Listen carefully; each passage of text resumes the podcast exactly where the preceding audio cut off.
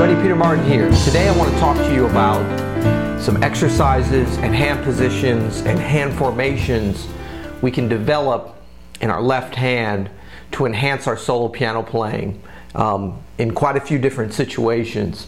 So, this is really about getting our hands into a position and familiarity basically over 2 5, um, minor 2, to dominant five situations, which covers a lot of standard tunes and a lot of different places. And it's really about getting it so that you've got it in all the different keys, a two to five to all 12 different keys, okay?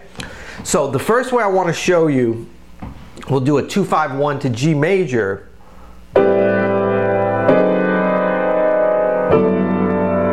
Okay, and we're really concentrating on that two, five. All right, now this is a stretch. This is a, a minor tenth.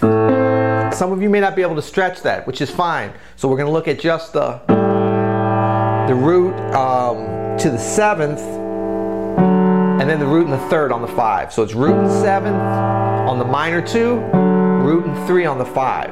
And what we want to do is get familiar with that simple formation in all the different keys because we're going to be playing.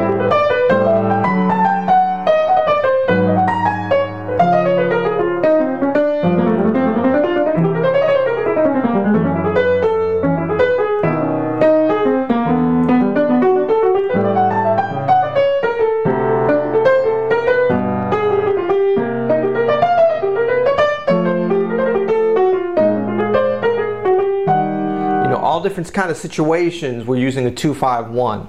Um, so what you want to do is just take the root seventh and we're going to go down just for variety's sake instead of always going up with all of our exercises and formation. Two, three, four. Might as well have a little groove going.